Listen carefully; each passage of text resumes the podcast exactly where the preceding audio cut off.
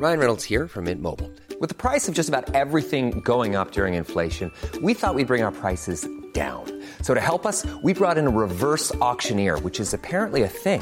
Mint Mobile unlimited premium wireless. Ready to get 30, 30, bit to get 30, bit to get 20, 20, 20, bit to get 20, 20, bit to get 15, 15, 15, 15 just 15 bucks a month. So, Give it a try at mintmobile.com slash switch. $45 upfront for three months plus taxes and fees. Promo for new customers for limited time. Unlimited more than 40 gigabytes per month. Slows. Full terms at mintmobile.com.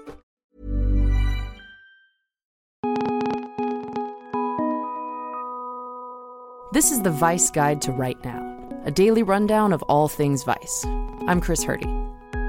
Today, we'll discuss the ongoing crisis in Puerto Rico, Trump's birth control rollback, and we'll hear from Vice writer Wilbert Cooper about race and toxic masculinity. It's Monday, October 9th. Here are the headlines. President Trump finally visited Puerto Rico, two whole weeks after Hurricane Maria hit the island. If you look at a real catastrophe like Katrina, and you look at the tremendous hundreds and hundreds and hundreds of people that died, and you look at what happened here with really a storm that was just totally overpowering. Nobody's ever seen anything like this. Uh, what is your what is your death count as of this moment? 17? 16 certified. 16 people certified. 16 people versus in the thousands. Uh, you can be very proud of all of your people, all of our people working together. After saying that Maria wasn't a real catastrophe like Katrina during the visit, the president went to a church to meet with victims of the storm, passing out canned food and chucking rolls of paper towels to random people in the crowd. But it's doubtful those paper towels will do much to serve the 95% of the island's population still without power, or the 55% without clean water, or the 89% without cell phone service.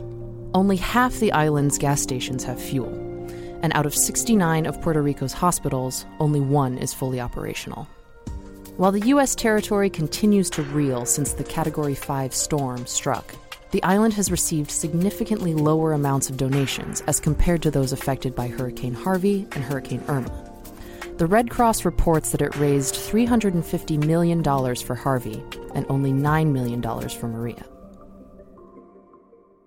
And on Friday, the Trump administration rolled back women's health care coverage, allowing any employer to drop contraceptive coverage for its female employees.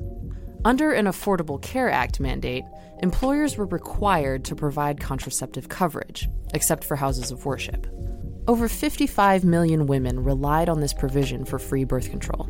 But the new rule allows any company to get an exemption to the requirement because of a religious or moral objection to birth control, shifting costs back to women and effectively limiting their access to birth control.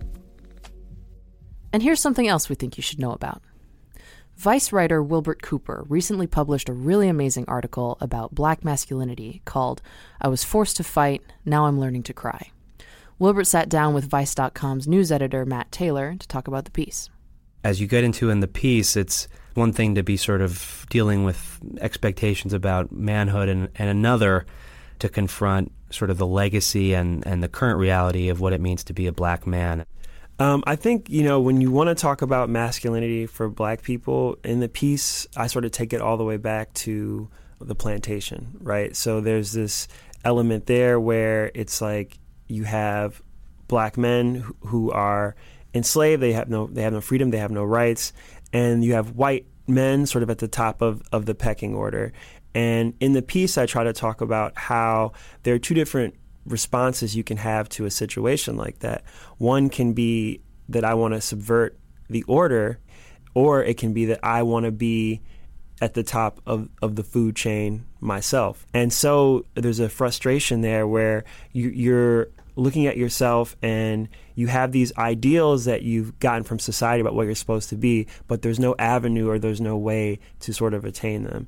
And I think like even looking at my dad, you know, he's a person who grew up in an environment where not a lot of people went to college. some of his friends he grew up with are in prison, you know, and he made a decision at a certain point in his life that he wanted to have all those things that people have when they, they have power. He wanted to be able to have money, security, uh, be able to take care of his family, and ha- have a certain amount of respect. And that meant becoming a police officer. That was the route for him to take. And of course, it's a complicated sort of bargain because being a police officer means being part of a system that was initially created to oppress black people and, and you know has that in its in its very roots so it's so complicated and and then there's that other layer that I'm sort of grappling with as an individual where I'm saying well I don't want I don't want to wield power over other people or or be part of some kind of destructive system and so navigating between those things is, is a complicated thing for, for individuals.